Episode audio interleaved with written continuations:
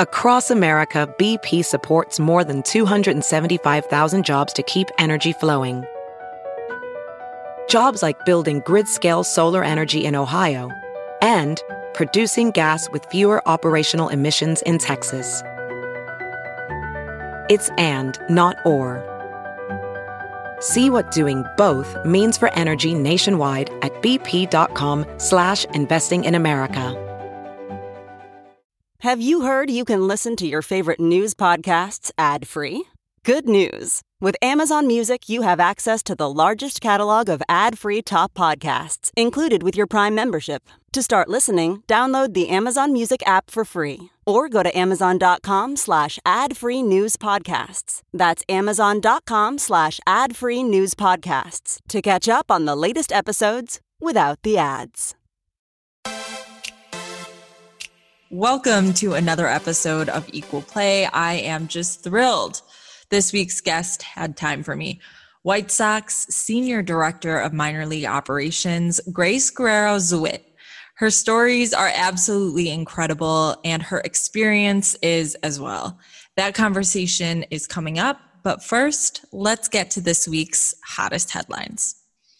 Up first, the NWSL is returning to Kansas City after Angie and Chris Long led a majority female ownership group in securing all players' rights, draft picks, and other assets held by Utah Royals FC. The team, which is still without a name, will begin play in 2021. NWSL Commissioner Lisa Baird had this to say about the move. This is a tremendous opportunity for our league, and I'm absolutely thrilled to welcome Kansas City back to the NWSL. You can read more about this story, including some news on how this move kind of involved the Chicago Red Stars at thesuntimes.com slash sports. Next up, the PGA Tour announced Friday that the President's Cup is coming to Chicago in 2026 when it will be played at Medinah Country Club, which is about 30 minutes west of the city and pretty close to where I grew up. The President's Cup is the latest on a list of tournaments hosted at course number three at Medinah Country Club, including the 2019 BMW Championship, the 2012 Ryder Cup two PGA championships, three US Opens, the 1988 US Senior Open, and three Western Opens.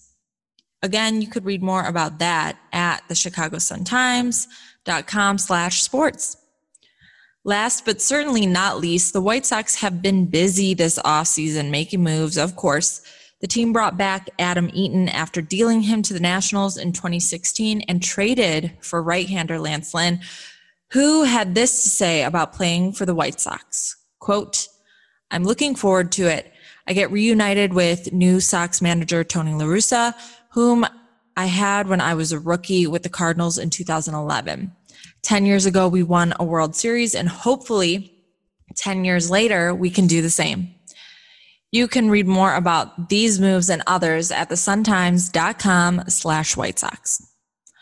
All right. On that White Sox note, here is my conversation with the team's Senior Director of Minor League Operations, Grace Guerrero Zwit.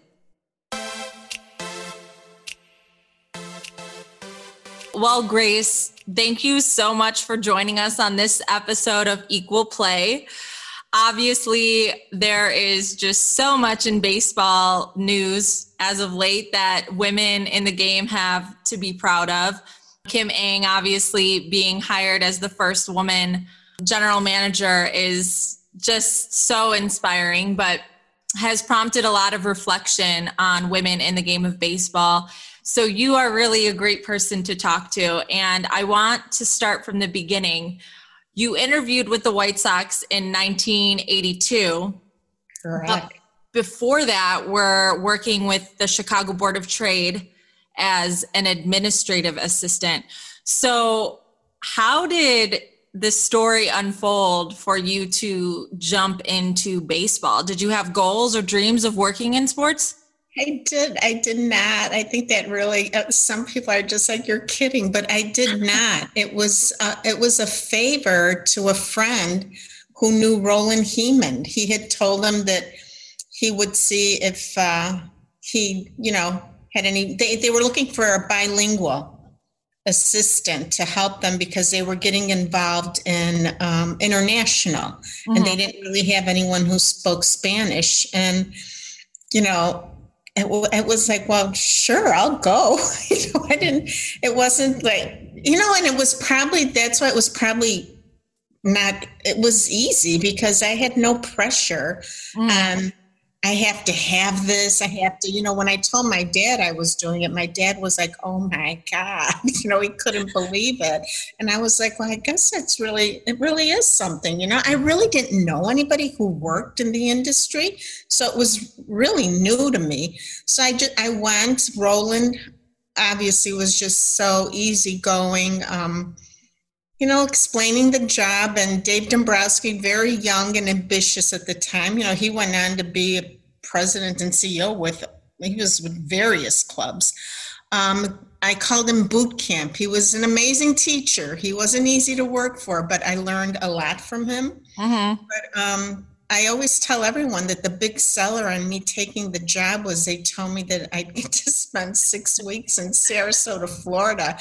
I just envisioned, you know, on the beaches, you know, had no idea what, it yeah. what entailed in spring training, that it's seven days a week. You're there at the crack of dawn.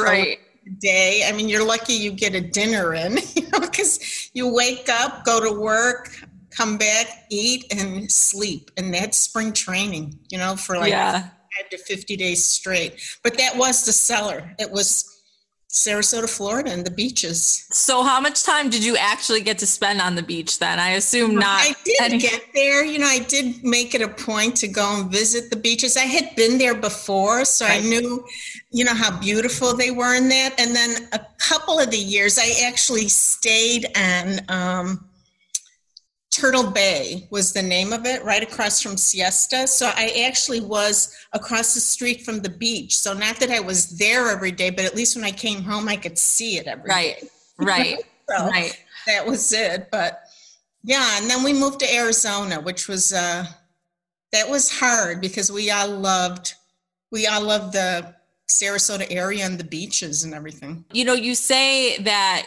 kind of like the lack of expectations or you weren't like obsessively trying to get this job and that helped in some kind of way. Do you think once you were in the position you had to work overtime to get a full grasp of what goes yeah, into you, you work long hours in baseball. It's just the nature of the game. You know with the games being at night and stuff um, from minor leagues up to teams. So it's long hours and it's again seven days a week. There's no breaks or anything. So um, it was a whole new industry I was learning. I mean, I really didn't know about the six minor league affiliates. It was five at the time, but the six minor league affiliates, the levels mm-hmm. of each one. I mean, I learned so much you know, moving through, um, it was just a learning experience going to spring training with the whole group together because player development is and scouting they're both out of sight out of mind. They're not in the front office mm-hmm. so people do not see any of them. So when you get everybody together it's it's a pretty it's a pretty big group you know? Yeah and when you did get everybody together when you were all together as a collective do you remember how many women were around? There's two of us. It was the team. Um, she was the secretary who worked for Roland Hemond, and then it was myself wow. working on the minor league side. So it was two of us. That was it. That was it for females. I mean, in PR, there were no females. Um, you know, when marketing came down, no, it was it was predominantly men when I started. Mm-hmm. The women start, and it was mostly administrative assistants that were the females. Mm-hmm. And in sales, there were some females. When did you start to notice a shift in terms of more women being hired in roles that went beyond marketing, sales, PR, administrative assistant?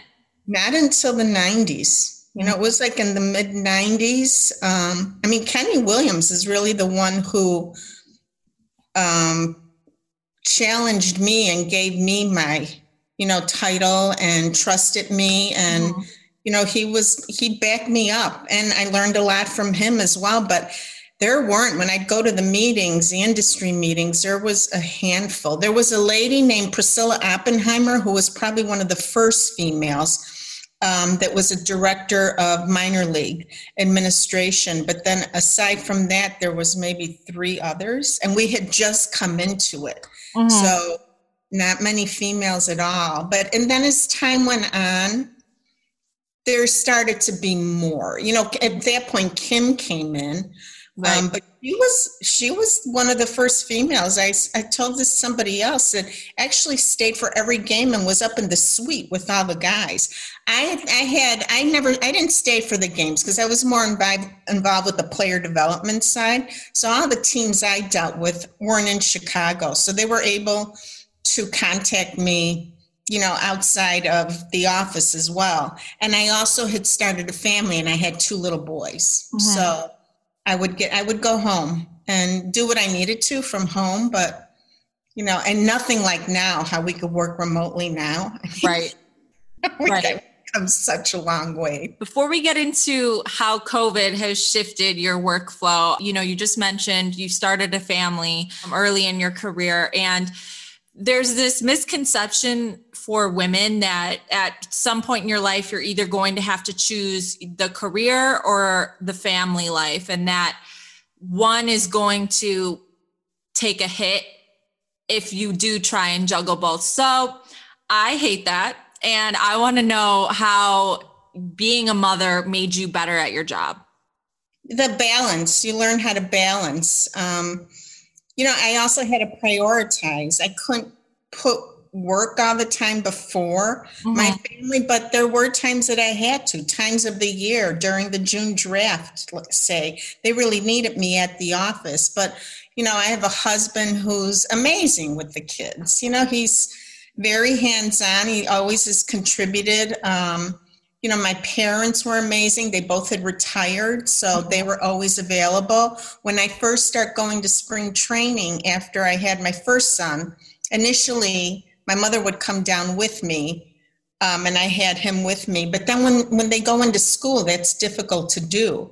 So they would stay here with my husband. And there were like moms that would like really come right out and say to me, like, how could you leave your sons? And I'd be like, they're with their father you know they're with their dad they're they're going to be fine and you know we didn't have facetime or anything so it was hard i yeah. mean i'm not going to lie you miss them um, but then they would come down and my boys didn't know anything else this is what they knew they didn't think anything of it that i was like gone. And then as they got older, they looked forward to it. I, I they were like packing my bag when they were teenagers because it was just going to be them and dad.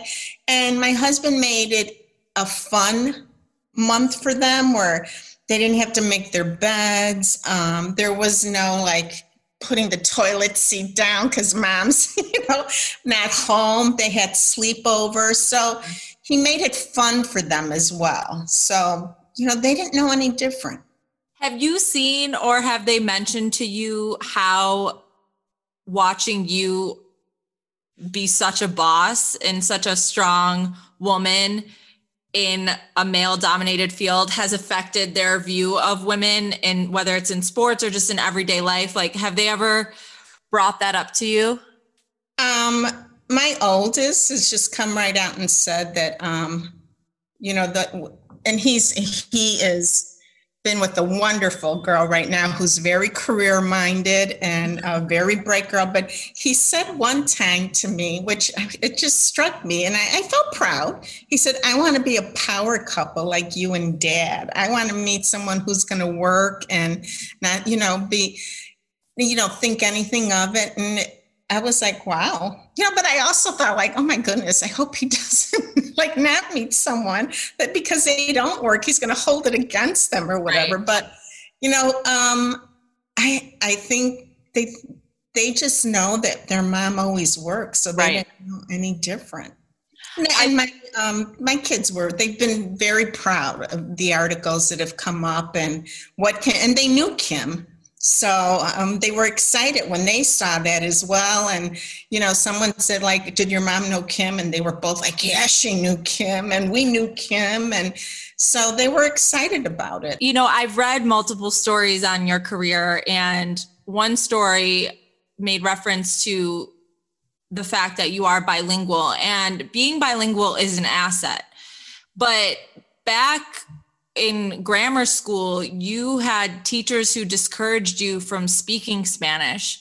And I wonder if you have any advice for individuals in regards to the power and the strength and the beauty that's held in being bilingual. It was the generation mm-hmm. um, where most Latinos that immigrated here they wanted their kids to learn English. In my household, Spanish was my first language. My dad oh. didn't even speak English, but I went to a private school, mm-hmm. and it was there that the um, it was the nuns told my mother that I needed to speak English and lose the Spanish because otherwise I was going to struggle. And you know, and the bottom line was my mother. My mother was bilingual, so my mother just stopped speaking to me in Spanish and you know I picked up English immediately. I mean I had I don't even recall struggles because it just you picked it up. Yeah. But in the meantime,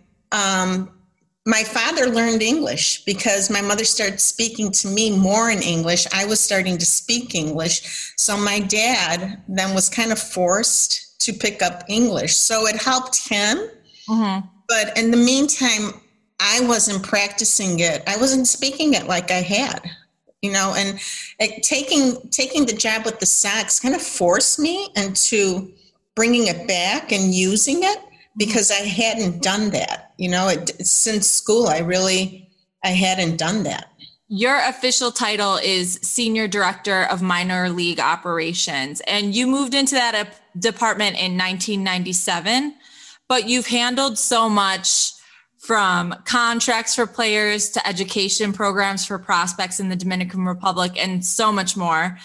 How would you describe your role with the White Sox right now, your day to day, and how you know it has evolved over the years to bring you to this point right now? Um, the I, I was involved in so much because the Whites. I mean, we had scouting that ended up um, in Chicago, you know, depending on the GM that was in. Player development actually moved down to Sarasota for a few years. So I was primarily doing scouting. So I really got involved in that aspect of it. When we moved to the new uh, ballpark, I was then I was made um, assistant director of scouting administration, very involved with the draft and dealing with the scouts day to day their expenses, their their contracts, and that type of stuff. And then when Kenny came in, he brought player development back to Chicago. So then I was kind of doing both, mm-hmm. um, and it was a lot. It was a, a lot, but you know, it was you get it done. You don't think about it; you just handle it, do it. Um, the job evolved. You know, getting having immigration because we did start signing players in Venezuela, in the Dominican, and then we had to get them visas to bring them here. So that was a whole process. Um, but you know, I I learned to understand the immigration process, and then um, just the signing of Olive International, and then starting a Dominican Summer League team in the Dominican was another whole operation that started um, making trips down to the Dominican and just seeing that evolved from really dinky little stadiums that clubs had to now the beautiful facilities they have down there where you know the players are housed and fed and we have education classes from them. It's it's huge. And i've actually gotten help on the international side because it was starting to be a lot on my plate so um, I, we have someone who now deals with immigration and with international signings. And then um, in player development, which is my primary focus now, I'm the liaison with all the minor league teams. um, with the general managers, just making sure everything's going right. And I handle the business side of it, the expense side of it. I'm not involved in the development of the players by any means. It's more the business side of it. And every day brings a new you just don't know what's going to happen. You don't know what a player's going to need or a staff member for that matter. It's different every day. Another story I read about your experience in the game of baseball early on, there were people who tried to maybe go over your head and would go directly to Kenny, for example. And he again like like you've mentioned throughout this this conversation this interview he always had your back and always was in support of you and your growth in this business. How important was that support? And what advice do you have for young individuals who experience that level of disrespect that is essentially un- someone undermining you or undermining your skill set like questioning if I did I know what I was talking about. Right. Um, Kenny was excellent with that. You know, he would even at some of the coaches net, he would just be like, "Well, what did Grace tell you?" And you know, he they would he'd say, "Well, then that's what it is." You know, that's you know, and he knew we we worked very closely together, so he knew everything. I wasn't going to do something that wasn't, you know, it wasn't on the up and up or whatever, but um, once you talk up to those people or someone like Kenny backed me up, it went away, you know, and then it's time when I, I didn't let them intimidate me. Mm-hmm. And that's what I would tell young people is, you know, you, you don't want to be disrespectful by any means in that, but you have to make it clear that you know what you're talking about and don't let them intimidate you. Mm-hmm. And hopefully they have someone that is going to support them. I, I was very lucky. Just the White Sox and I mean Jerry Reinsdorf is amazing. So I had great support. How would you describe how the White Sox handled the inclusion of women in their front office? Um, we were probably one of the first clubs, you know, doing the most in it, just really diversity and inclusion. Our organization, our owner is very much behind it. So we were always, I think, ahead of the game from other clubs. Mm-hmm. Um, you know, we we do have two um, vice presidents, you know, that are part of our organization and human resources, and then and Moira Foy, and then Chris O'Reilly with um, White Sox Charities and Community Relations. And they're through, you know, Sheena and PR and Julie Taylor and Gail Tucker. I mean, we have quite a few females. So I think our organization has done very well with that. The winter meetings in 1990, you shared a story that a man asked if you were Reinsdorf's secretary. and you have said in multiple interviews that you've always been very clear about correcting people and again like you mentioned talking up to people making sure that people respect you and your title. But i wonder if in that moment and in those moments was that challenging to hear? And how did you respond? I laughed was it was funny. I'm like, oh my gosh, really? And I just said, no, no, I'm not his secretary. I'm like, I'm here, you know, to go to the minor league meetings and you know, I'm a, a director, and they were like, oh, but it, it was just that mindset in the 90s. There was still some older um, guys from early on that mm. just didn't they didn't understand what females were doing at those meetings. It's like, why are you here? You must be Jerry's secretary. It was just his assumption. And I kind of just, I laughed. I really, it wasn't, it wasn't hurtful or anything. It was, you know, I look at who's saying it. It's an older man and that, and it's just like, that's what he thinks. And I just corrected him and said, no, that's not, that's not what I'm doing. So did, did keeping a uh, more lighthearted energy about it help you through those moments? You can't be getting hurt and stuff with things that people say like that. You had to let a lot of that roll off your shoulders early on. It wasn't, I don't think they said it to be mean. It was just they didn't know any better. Mm-hmm. You know, this was an industry that was male dominated, and it was females were coming in and they just were not they didn't understand, you know, they didn't recognize exactly why are you here and what are you doing? What did you get hired to do? So they were, they had to learn mm-hmm. that there were going to be females in the game. I, I never let it, I was never overly sensitive about it. No, I wasn't. I don't think I was you know i think i think that's powerful because i think everyone has their own natural way of handling things and that's the beauty in the fact that we can all learn from each other and how to grow in different areas whether it's sports or an entirely different business you know.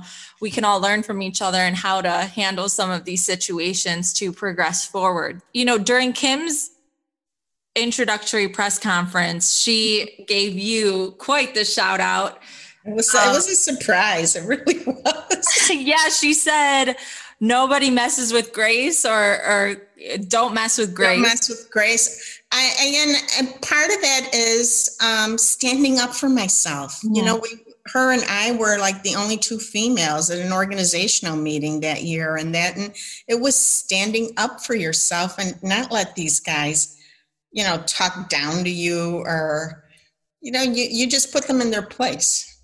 Yeah. Did you, did you, did either of you ever feel uh, out of place being two of the only women, or did you always hype yourself up like, I deserve I to be here. be here? There's no reason we shouldn't be here. Right.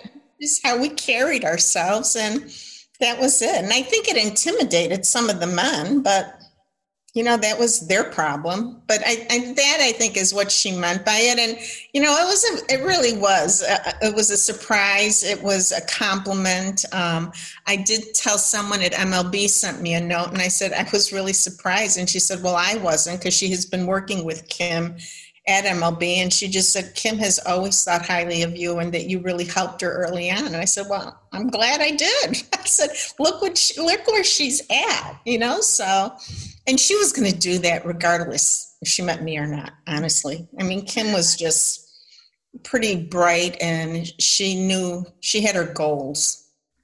Well, she's certainly serving as an incredible inspiration to women across all sports platforms. But your relationship leads me to believe that there must have been a, a, handful of women throughout your both of your careers that played a significant role in your success or at least were a support system that played into your joy in this business. So who have been some of the women throughout your career that maybe you've met along the way that you know? All kind of the like i said when i first got into the position there was um, a lady named priscilla oppenheimer and she was an older lady because and she's she retired then probably around 2000 or whatever. So she was one of the very first females but most of them um, we came in together and then they start being younger of course than me but you you do bond and you exchange emails and when you need a second opinion on something you lean on each other like you know is this have you dealt with this or how do you do this? And so we we do lean on each other and help each other out yeah that camaraderie i've noticed throughout my career as well is is very important whether it's you know a fellow writer or just whoever you meet along the way. Like you said it's important to have have a second opinion whether it's about right. something you're working on or something that's taken place. It, it's important to have that second opinion and there's power in it being a woman as well yeah we lean on each other a lot we exchange emails quite a bit so yeah. is there like a group email thread that you guys have that um, ours is you know we we just do it directly. We don't have like just like a chat group or anything. It's like when we need something, we send it to the specifics because everyone does different things at mm-hmm. each organization. So you send it to the specific people that you know handle that area. Mm-hmm. If it's immigration related, you know the group that deals with that. If it's um, salary scale related, you have the group that deals with that. You know, so why do you think baseball is still so untapped by women? And what do you think it's going to take to continue to dramatically change that? They have to um, they have to pursue more women. They have to go out and look for them. And I do think some of the females get discouraged. Mm-hmm. You know, they'll they'll stay there for so many years and see that it's not going anywhere. And, and I think they just decide like maybe this isn't this isn't for me. But they need to pursue more. I mean, I, they're out there. There's there's women out there, but we need more of the uh, more of the general managers. Hopefully, Kim is going to do that too. Bring some women in um, to hire some more females in the positions like that. You know who just did it is the Blackhawks hired a female player development coach. Right, right. Was I was right. like, listen to that. Yep. Kendall Coyne Schofield. She'll be the newest player development coach. That's what we need to do in baseball. That's what needs to be done in baseball. I think they have to just work harder at looking for them. I know MLB has um, a pipeline program. You know, I don't know if they're the ones that that's where it needs to start, but yeah, that's we need more of the guys to take a chance. You know, just hire them. They're going to do a great job, and you have to start. You know, they need to take like Kim took 30 years, which it shouldn't have taken that long. But um, after the Dodgers, she should have had a shot at a GM job somewhere. Um, because it, then there were like guys younger than her being hired as GMs and stuff, which, you know, you're like, really? But so that's, you know, if you put in all the work, then they have to give you, a, they have to give you a shot. Right. At a certain point, they can't ignore you anymore. And Kim's hire obviously proves that. But the amount of time it took, how satisfied were you or proud were you when you finally saw that happen? Oh my God, I was ecstatic when I saw it. I mean, I did. I texted her immediately, but then I also thought, like, this should have happened 15 years ago. But, you know, nevertheless, it happened, and we have to just be excited and hope that this is going to open the doors up for females in the or in the baseball industry. Absolutely. Lastly, before I let you go, I want to ask all of my guests that come on this show this because all of the guests on this show are a pioneer in their own right. But for you, Grace, what is your hope for the next generation of women in sports? They need to go for it. And um, you know, there's going to be bumpy roads along the way. It's not going to be smooth and easy, but, you know, believe in yourself, believe you can do it, and more than likely you can. Can prove that. Grace, such an honor, such a pleasure to talk to you. I really appreciate you taking the time to come on Equal Play.